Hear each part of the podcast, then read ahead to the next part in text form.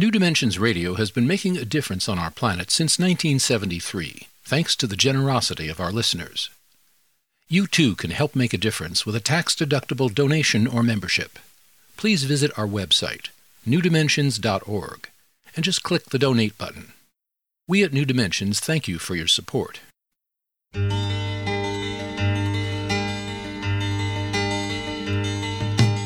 It is only through a change in human consciousness that the world will be transformed.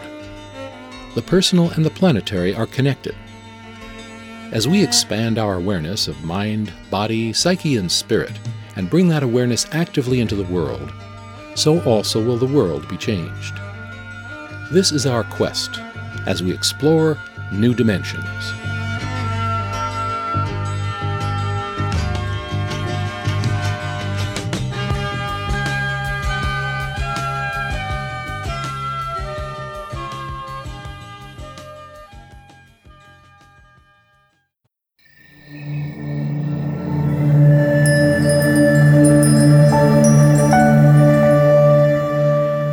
Celtic bards of old Ireland inspired Phil Cousineau to ponder the creative potential of the night. He writes Apparently, there is a light that we can find only in the dark, which is the very definition of the inspiration that brings about new thoughts and ideas. He goes on to say, We strive to see in the dark. We hope for light through poems and prayers and we pay any cost to wedge open a crack between worlds if it means learning one new thing about ourselves. With these words, our guest Phil Cousineau asks us what can be found in the shadow fretted night. Today we'll be sharing stories, poems, chants, and song lyrics designed to celebrate the dark side of the moon, our endarkenment, rather than our enlightenment. We'll even delve into sharing a virtual cup of tea with our guest, Phil Cousineau. Phil Cousineau is a freelance writer, photographer, art and literary tour leader, creative consultant, a lifelong lover of the night, and an all around Renaissance man. He's published over 30 books and has over 25 documentary film writing credits. His books include Wordcatcher, Beyond Forgiveness Reflections on Atonement, stoking the creative fires, and burning the midnight oil, illuminating words for the long night's journey into day.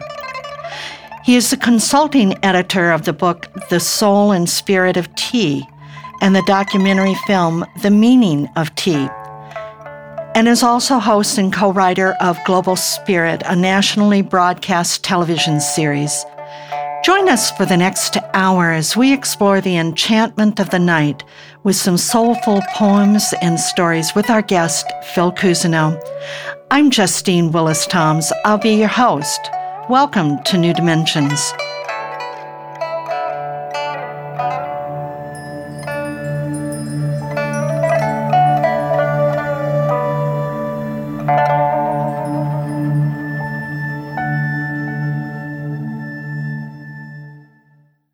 Phil, welcome. Wonderful to be back with you, Justine. It's great to have you sitting down with us once more. It's always a pleasure.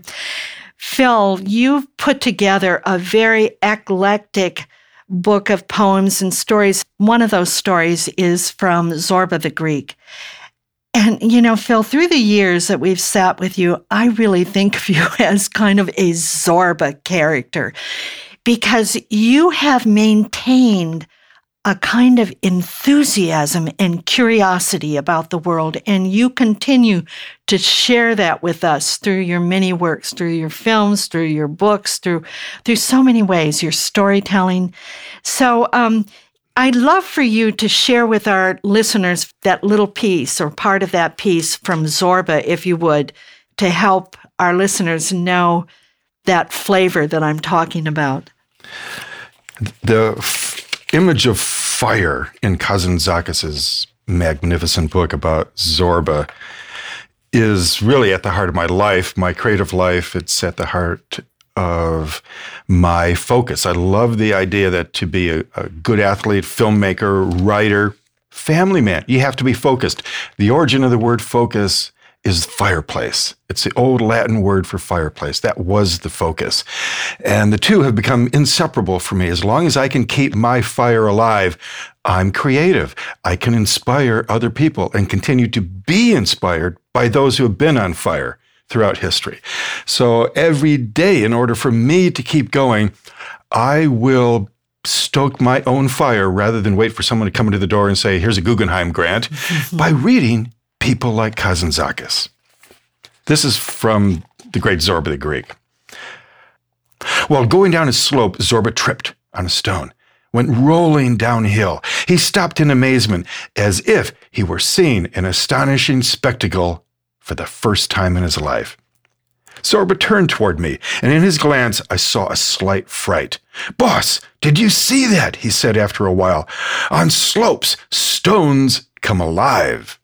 I didn't say anything, but I felt a deep joy inside me. This is how great visionaries, how great poets see everything as if for the first time. Every morning, they see a new world before their eyes. They do not see a new world, they create it. The universe for Zorba, as for the first human beings, was a splendidly rich vision. Stars touched him. Sea waves crashed on his temples. He lived soil, water, fire, animals, and God without the distorting interference of reason. In the moonlight, I looked at Zorba and admired the flair and the simplicity with which he adapted himself to the world, the way his body and soul became one harmonious entity.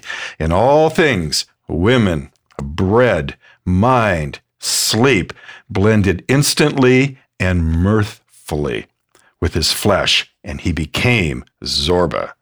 I had never seen such an amicable accord between a human being and the universe.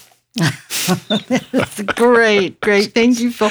Well, that reminds me, you you grew up you you grew up on the outskirts of Detroit. You know, we call it the Rust the Rust Belt, and um, you in fact worked in one of the auto plants, Rouge River plant, the original Henry Ford auto plant. And uh, so, I mean, from these beginnings, kind of like Zorba, you know, on the side of the the hill and in a little town. So here you are. What was your spark? What was your fire?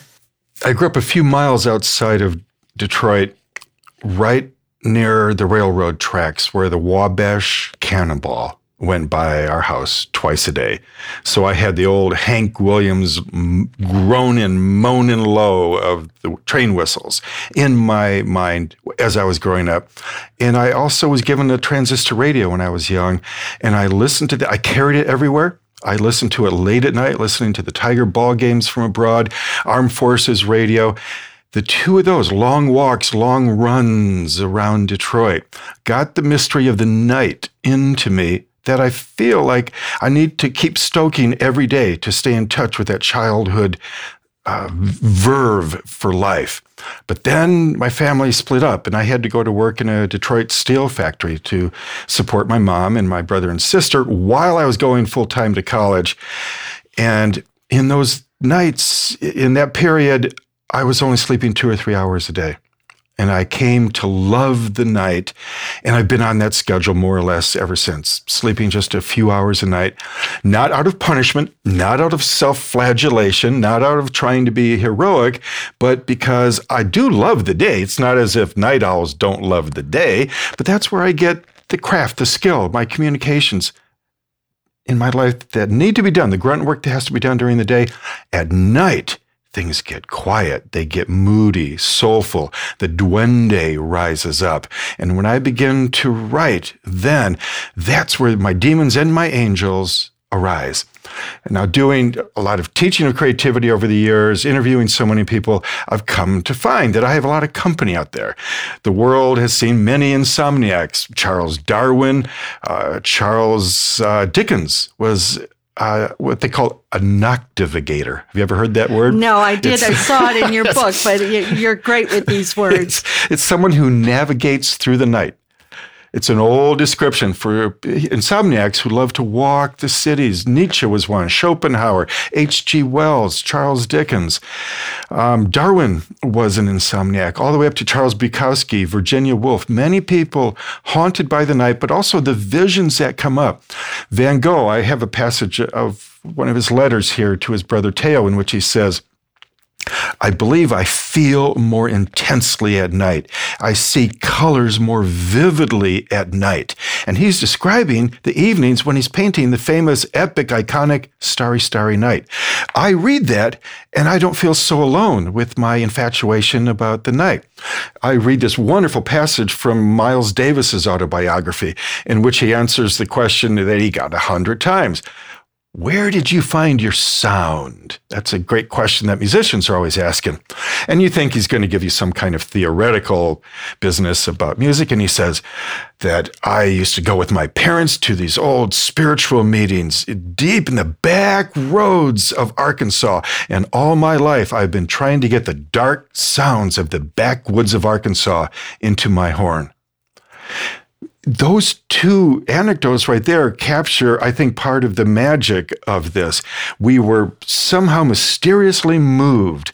The frisson, the shiver went up our back when we were young. And we need to recapture that again and again and again. And that will fuel creativity for the rest of your life. You know, one of one of the pieces that you use is from R.B. Morris. Night Train Home, and he talks about a specific light that just absolutely grabbed me. And I please please share it, and we'll talk about that. Yes, R.B. Morris is a great friend of mine, a wonderful musician, a playwright, an expert on James Agee, and uh, regarded as one of the great unknown songwriters in America today. A, a brilliant fellow, and he wrote a wonderful piece called "Night Train Home," and I'll read a few stanzas of that. I'm in a dark tunnel in the dark of night during dark times. I cannot tell if my tunnel was made by God or humans until streetlights, bridge and house and traffic lights crackle the tree line like pond ice. Then I know that the dark is older than the walls we build against it. I see the lights we hurl like spears of fire at the abyss, falling among our own far flung troops. I can't sleep. Still, the middle of the night, I guess. Not looking for a clock. I hear trains clanging over rails a mile away. I've got a list of to dos for the day.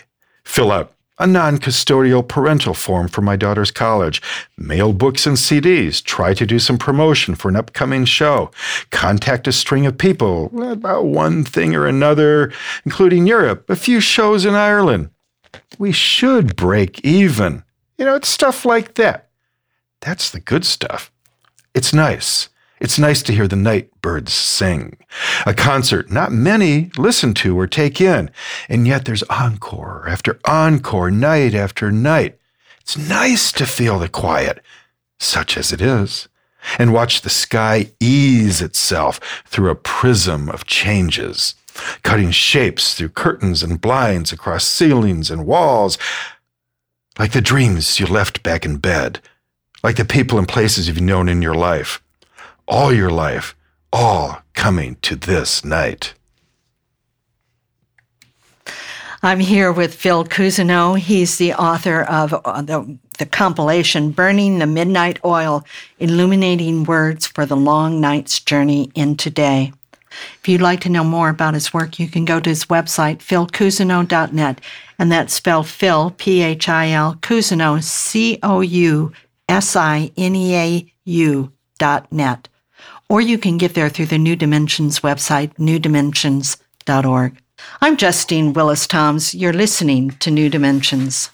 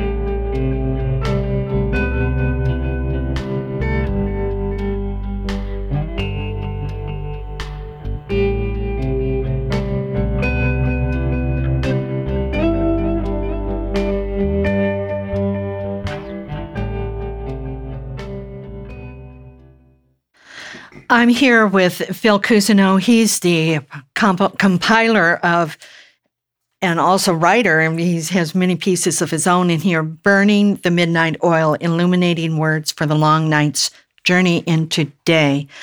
And in Phil, you just read something from uh, R.B. Morris, who's an American writer, musician, and actor. And, uh, you know, when, when you got to the place, and when I read this myself, um, and watch the sky ease itself through a prism of changes, cutting shapes through curtains and blinds across ceilings and walls, like the dreams you left back in bed, like the people and places you've known in your life all your life, coming to this night. I just that that piece just absolutely like a spear into my heart and it took me back to my childhood where I I remembered I haven't thought of this in years remembered the lights moving across my bedroom wall at night, coming through the blinds as a car would come down some road nearby, and watch those lights move across that ceiling sky. It just this is what these these pieces will do for us. That's my standard when I'm writing or choosing my own pieces for my own books, but also when I'm collecting pieces for an anthology like this what stuns me over and over again is how little attention we can pay in life. Many people are afraid of the dark, period. And so they don't pay too much attention. They put the blinders on just to get through the night. There's an atavistic fear in us. It's probably a couple of million years old. And then there are those like a Van Gogh or a, a R.B. Morris here who I know carries notebooks with him when he drives at night. And if he sees something, a starfall, a meteor, hears a sound, he'll pull off to the side of the road and he'll take a note right there. He might be at home and see the shadow fretted leaves moving across the wall. He will stop and pay attention. I honor that so deeply because when he does that and can write about it or sing about it, it does transport us. It can send us back to memories that we've had in our previous life and then say, why haven't I felt like that recently? If Joni Mitchell can feel that deeply, why can't I at this moment? There's a marvelous uh, passage in here by the great Arctic explorer, uh, Richard E. Byrd, who was supposed to meet six other scientists down at one of the stations at the South Pole for six months of studies, weather studies. And when he arrived, a telegram came in saying, one thing had led to another, and he was going to be alone for the next six months. The other scientists couldn't join him. And he knew after two or three days that he was courting hallucination and maybe even lose his mind. Can you imagine being alone at literally at the bottom of the earth for six months? And very quickly, he decided to keep his mind active by collecting what he called his obs, which is an old Scottish shortened version of the word observation. And he filled up notebooks of observations about the birds, the fall of the snow, the ice flows, the star streaked sky. And because of those observations, he was able to stay sane and even fall in love with his own solitude. I think that's a metaphor for what everybody in this book does. They are paying deep, soulful attention to the night. And if we read these, the effect can be similar to what Ezra Pound once said when he described a poem. He said it's like a ball of light in your hand a great song, a great painting, a great story, like RB is telling us, shines. I think it makes the darkness visible.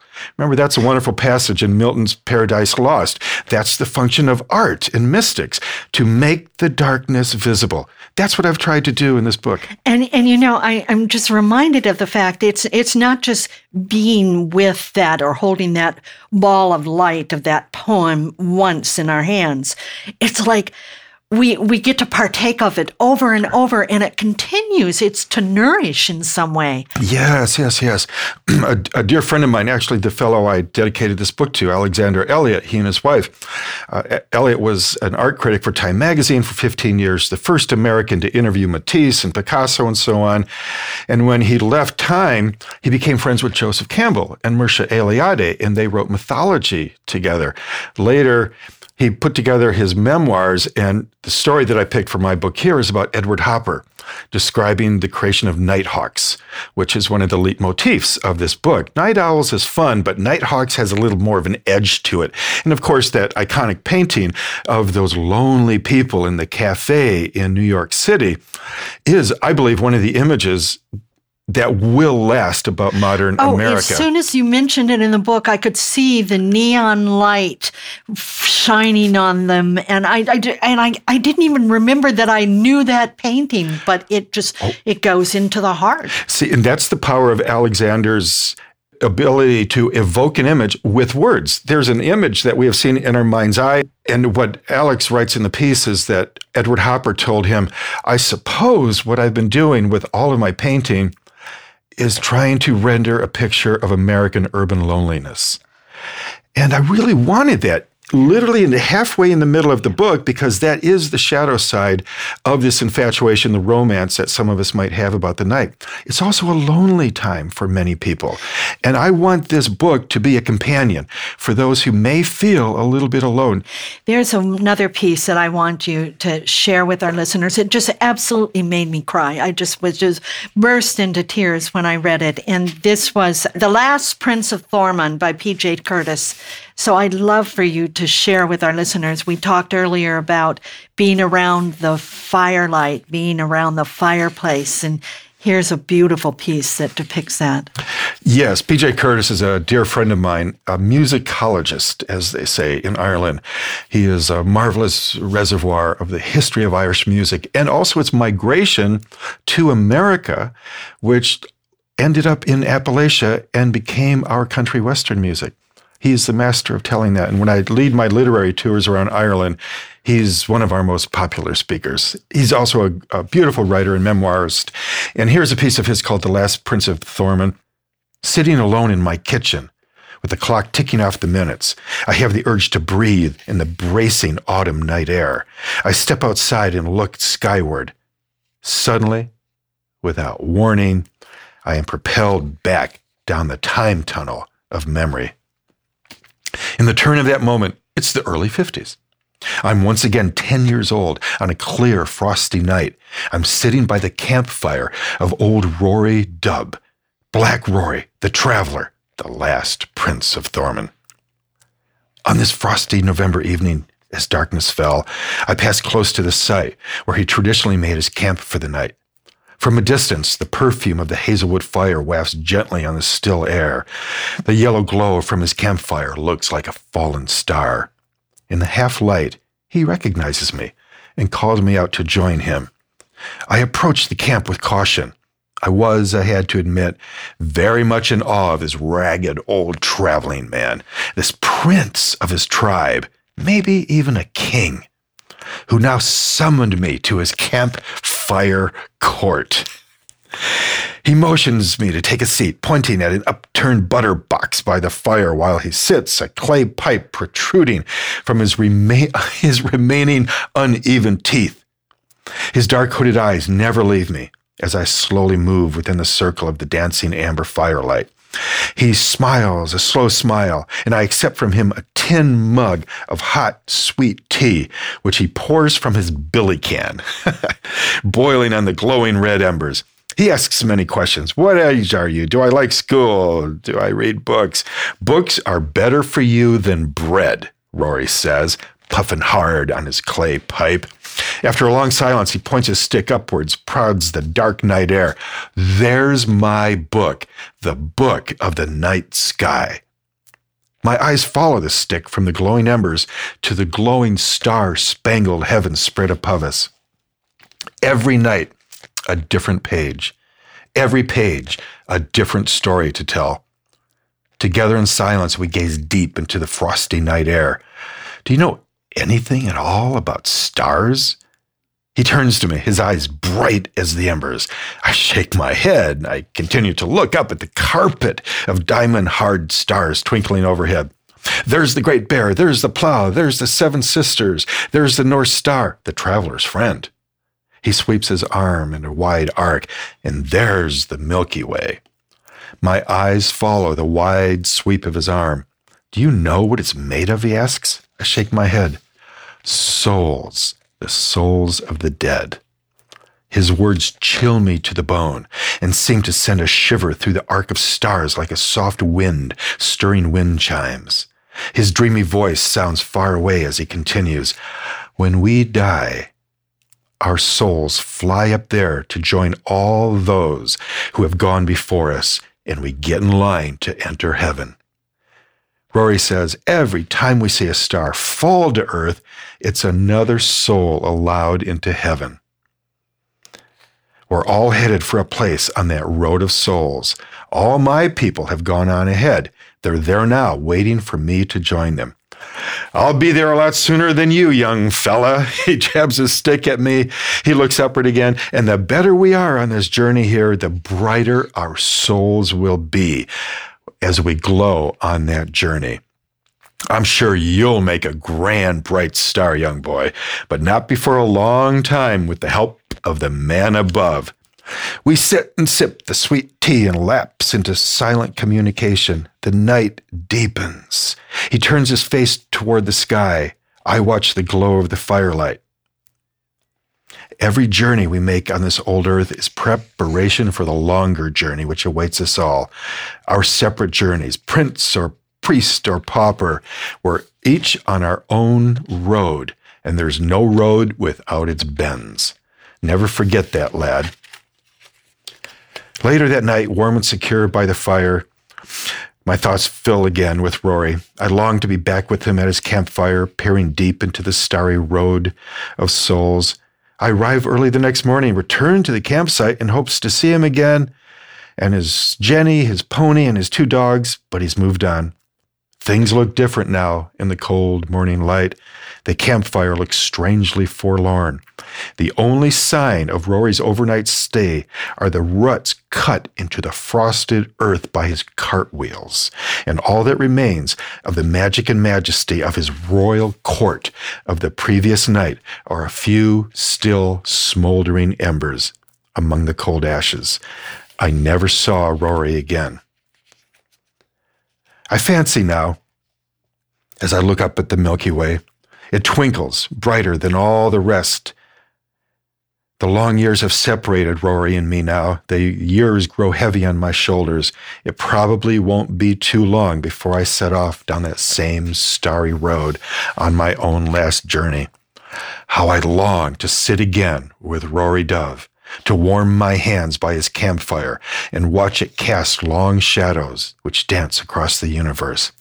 I long to drink again his sweet tea, to gaze into his wise old eyes, outward into space, to other lights and distant stars, and to remember.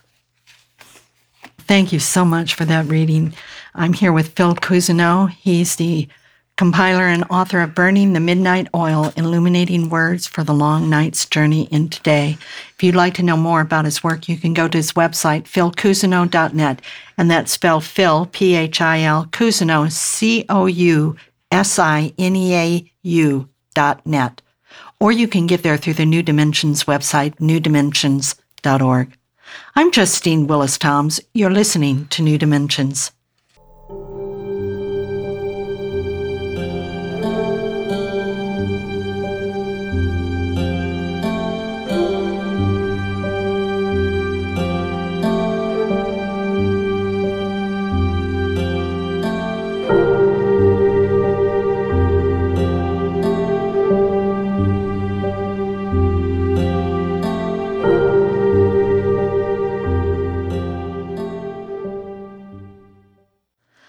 I'm here with Phil Cousineau. He's the author and compiler of Burning the Midnight Oil Illuminating Words for the Long Night's Journey into Day, as well as helping to compile the book The Soul and Spirit of Tea. So we're going to talk a little bit about that as well.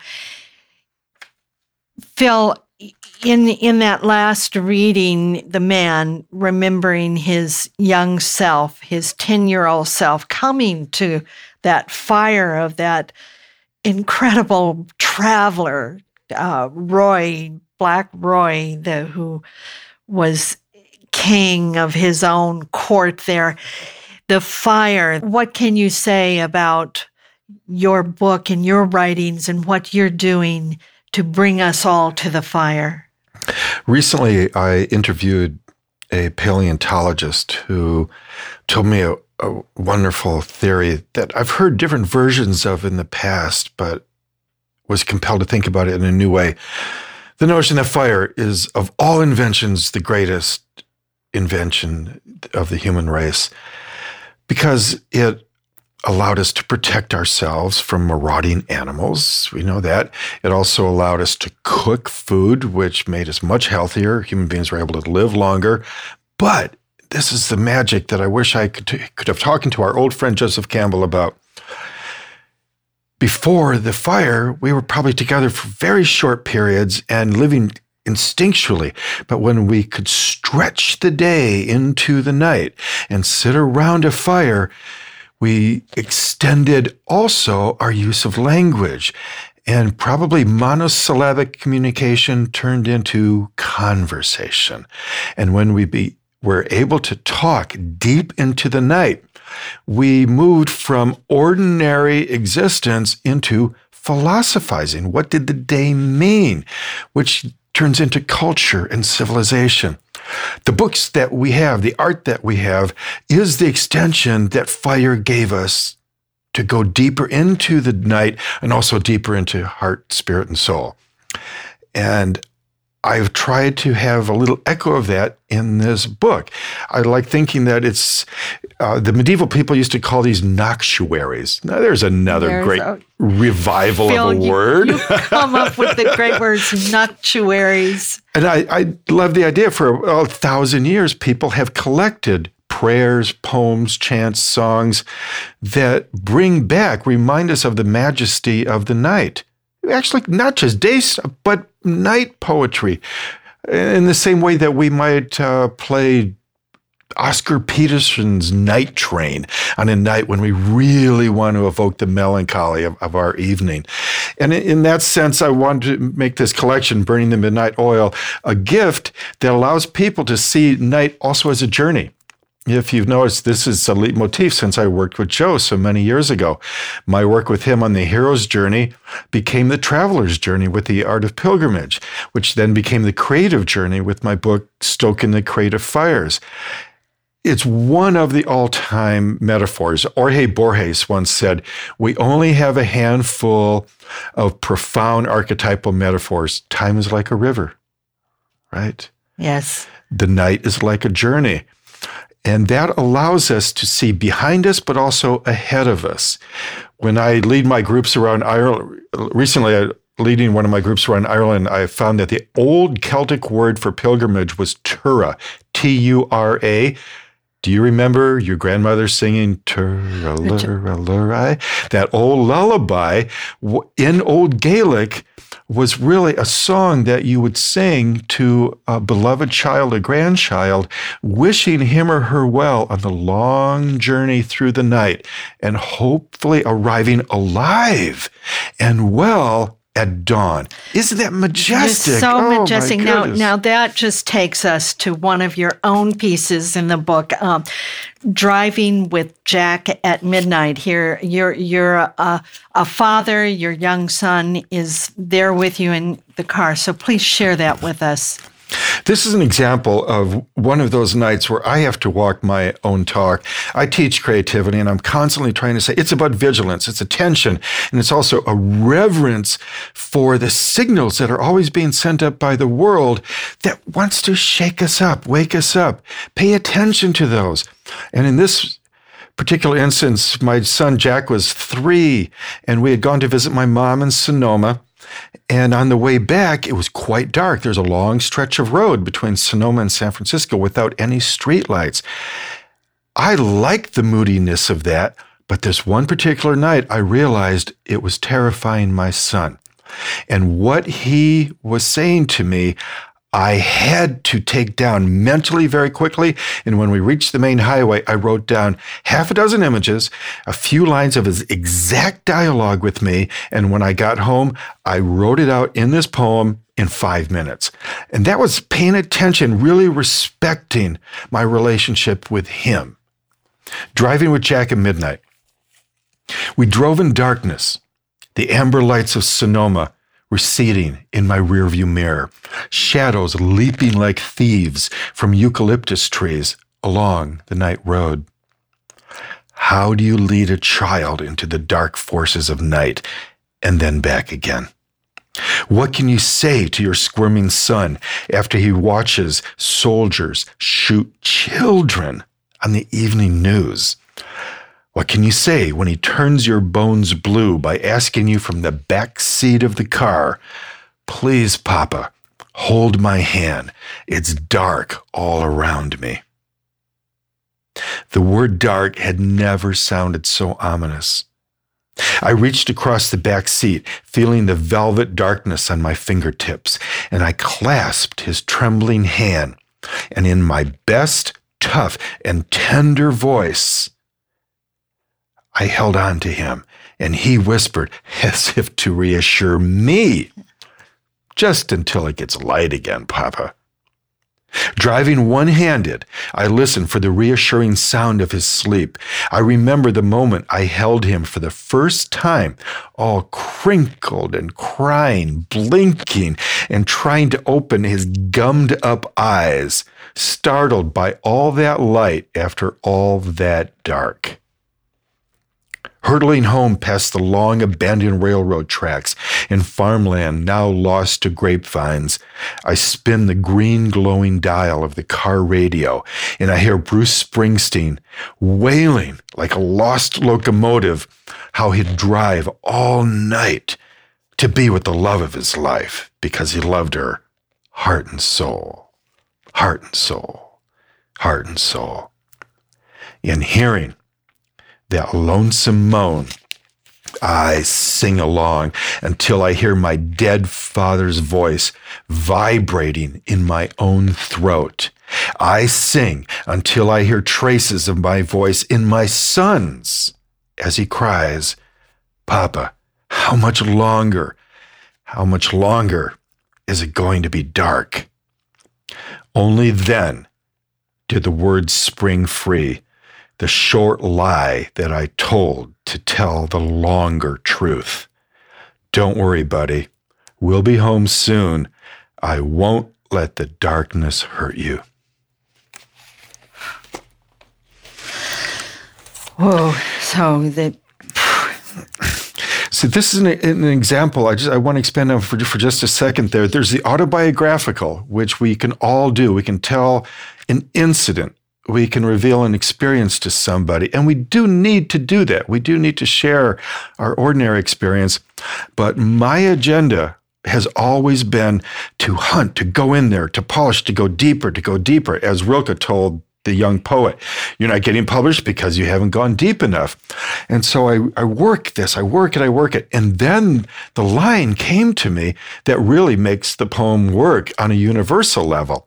I won't let the darkness hurt you.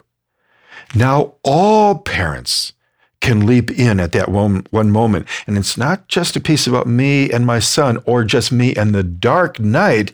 It's about all of us who have felt afraid.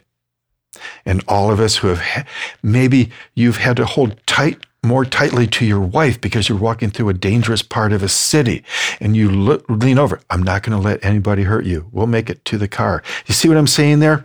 That's the idea. Can you go deep enough to reach the universal so other people can be touched? And I'm willing to put in that work, sometimes 40, 50 drafts of a poem, sometimes of a book, because I'm not satisfied with being too superficial. Right. I want to keep going down. Why? Because people like James Joyce, Bob Dylan, Van Morrison, Emily Dickinson have hit me in such a universal way that time collapses. How did they know I felt this way?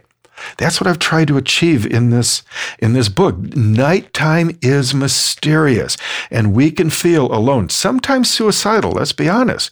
Suicidal, melancholic, deeply depressed, cynical, or the word of the day, snarky.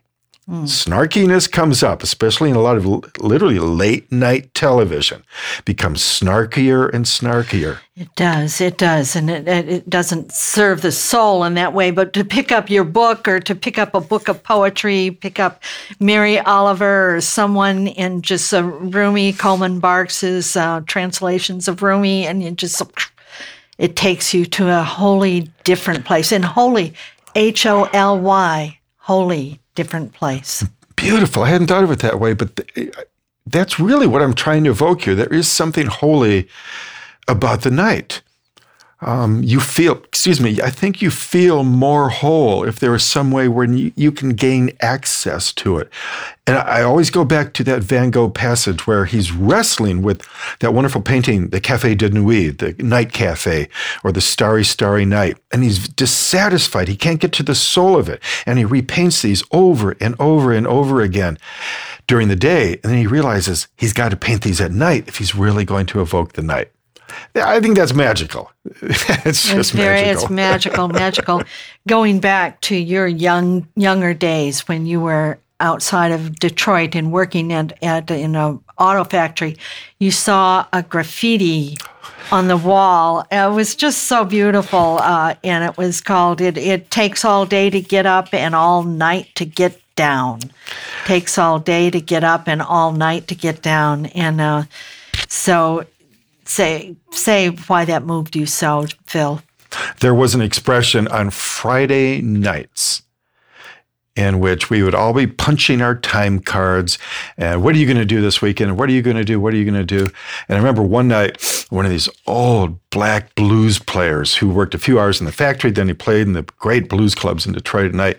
He says, I do one for the man and one for me, one for the man and one for me.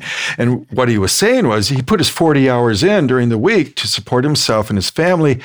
But the man, which is the system and the bosses, cannot touch you once you punch out.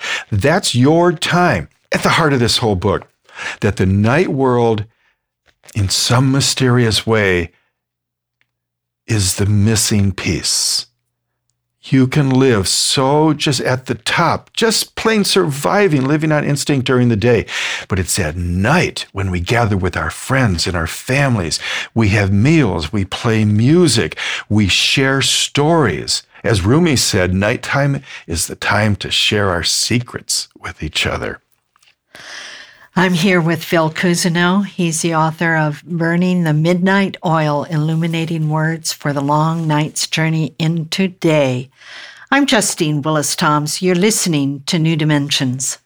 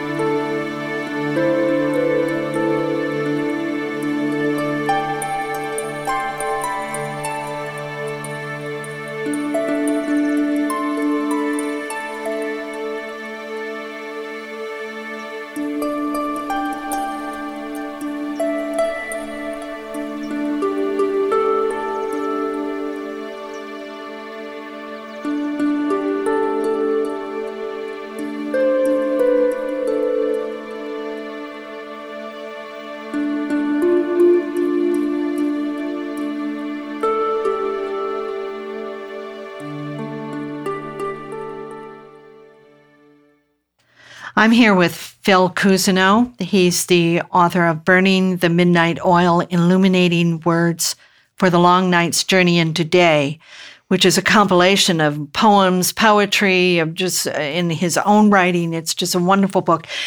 But I'd like to switch tracks right now. we'll call it switching tracks. We're going to move that train over that over to another track. And I, I'd like to talk about tea because this is another recent book that you've edited, and there's a film called "The Meaning of Tea" that you've that you've helped with, and it's called "The Soul and Spirit of Tea."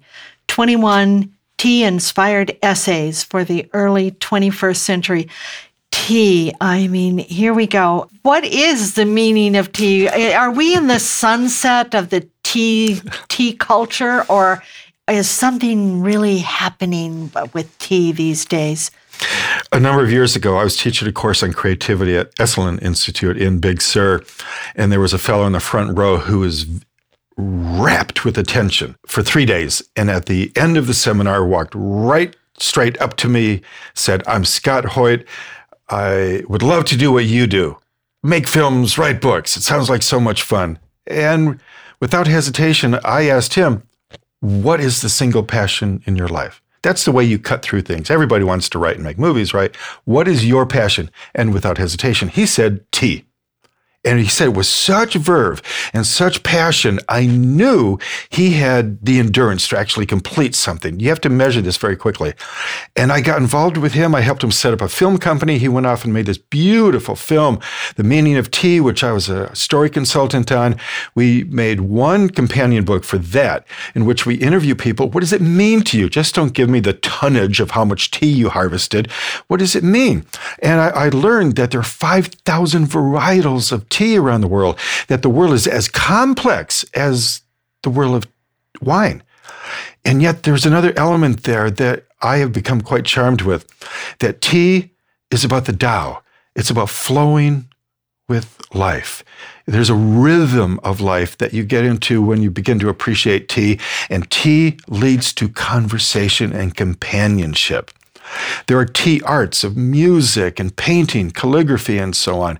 Well, I've become quite smitten with that, and I've cut my coffee consumption quite down. I do need my edge, but I also have to learn how to smooth it out when I'm completing my work. And that's how I've tea has affected me so deeply. I begin things and then I drink these beautiful teas from around the world, and that smooths me out so I can finish so much of my work.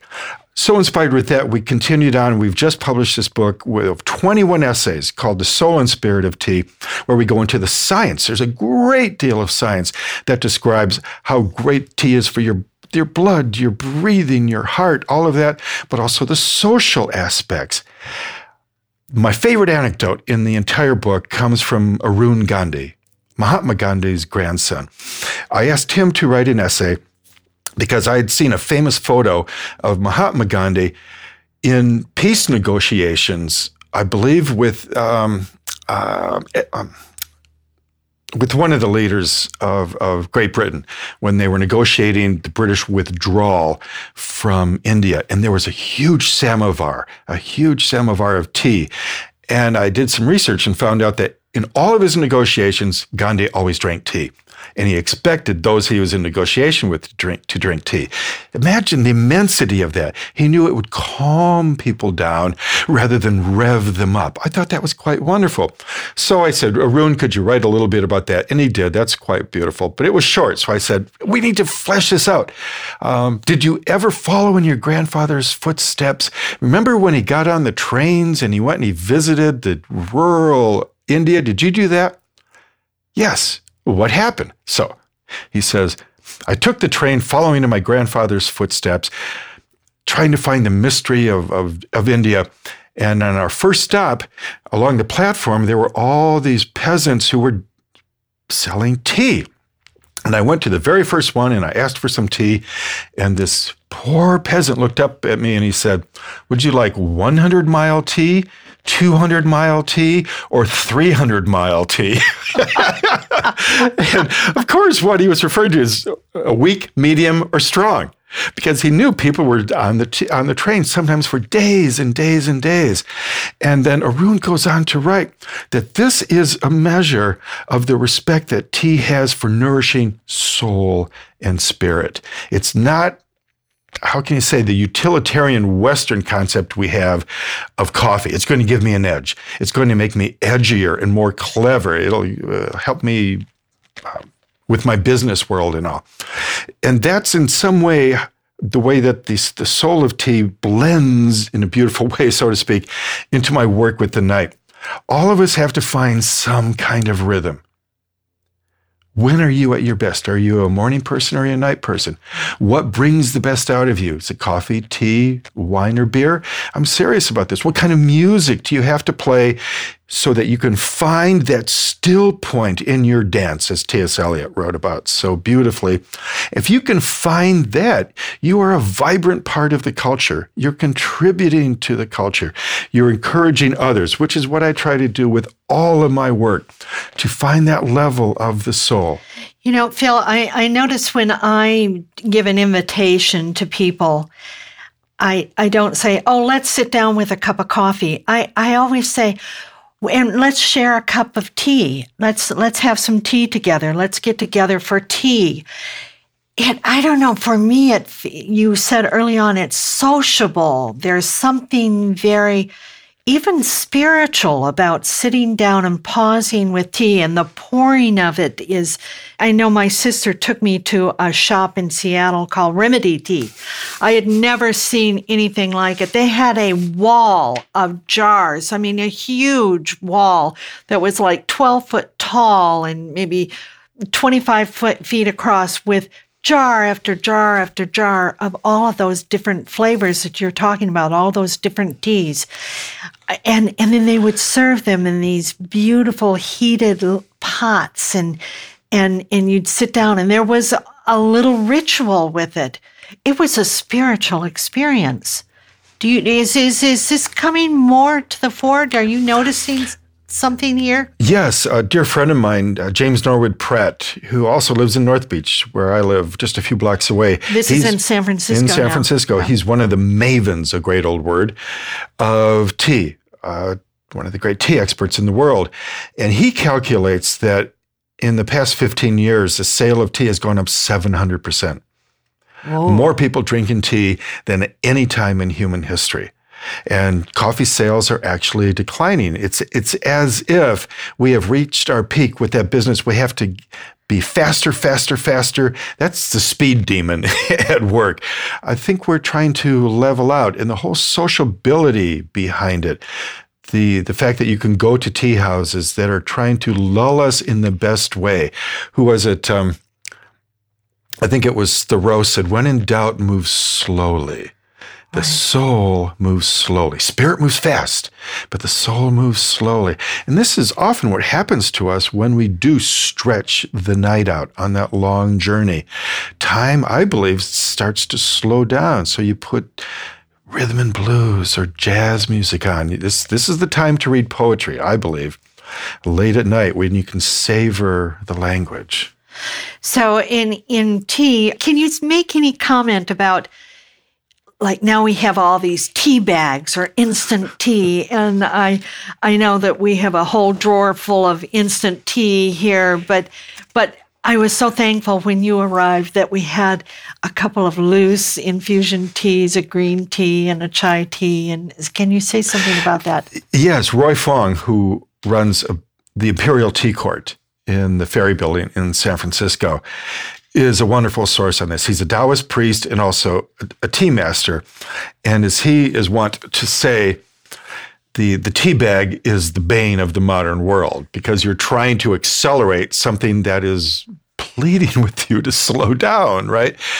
So to do it properly and get the most out of it, you need a, a ritual where you pay attention to boiling the water. You pay attention to warming the teapot. You slow down. You take a breath and you savor the moment in which you pour tea for someone that you're with. You make eye contact. You have an agreement that you're going to talk about things that actually matter. That's the friendship that can be formed within the, the tea circle, so to speak. But if you have to resort to the tea bag, everything is going to be accelerated. And I think the soul starts to re- recoil when that, when that happens. Well, it's, it's really a reminder in this fast paced world that there we can pause and take. Uh, I think in England there's still that that ritual of the afternoon tea. I mean, I, I'm assuming that that some people still hold to that and in the the reminder of that in our own lives. Yes. And also the combination I've discovered in China and in Japan, Sri Lanka, the great tea countries, and it's slowly happening here, that there is a whole realm of poetry that is written under the influence of tea. And in some circles, if you're sharing tea, you have a ritualized tea ceremony, you read and recite poetry and short stories to each other. You might compose painting together. Th- these, these are ways in which I think we can stretch out the night and honor that whole other half of life. Phil, thank you so much for being with us on New Dimensions. it's always a pleasure, Justine. Thank you. I've been speaking with Phil Cousineau. He's, as I said earlier, a Renaissance man, a filmmaker, a writer of many, many books. His most recent is Burning the Midnight Oil Illuminating Words for the Long Night's Journey into Day, and also uh, edited The Soul and Spirit of Tea.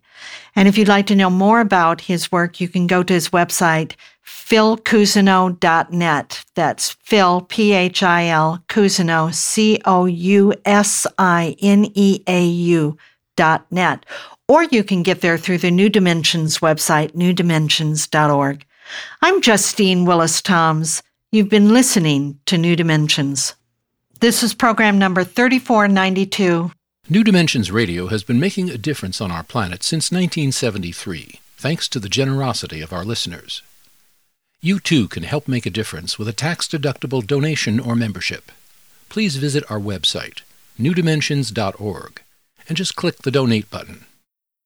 You can also subscribe to our free weekly podcasts and find over a thousand hours of audio dialogues in our searchable archive. New Dimensions is produced by New Dimensions Radio in Santa Rosa, California, USA. Our executive producer is Justine Willis Toms. Our post production editor is Lou Judson. For over four decades, New Dimensions has been producing weekly conversations at the leading edge. We sincerely thank all of you who have supported us by being members of Friends of New Dimensions, as well as members of our affiliate stations. My name is Dan Drayson. On behalf of everyone at New Dimensions whose endeavors make this program possible, I'm wishing you well. New Dimensions Radio is an independent producer supported by listener contributions. To find out more about the program you've just heard, to subscribe to our free weekly newsletter and our New Dimensions and New Dimensions Cafe podcasts, and to access thousands of other programs in the New Dimensions archive, please visit our website, newdimensions.org. That's newdimensions.org. Or call us at 707 468 5215. That's 707 468 5215. Please join us next time as we explore new dimensions.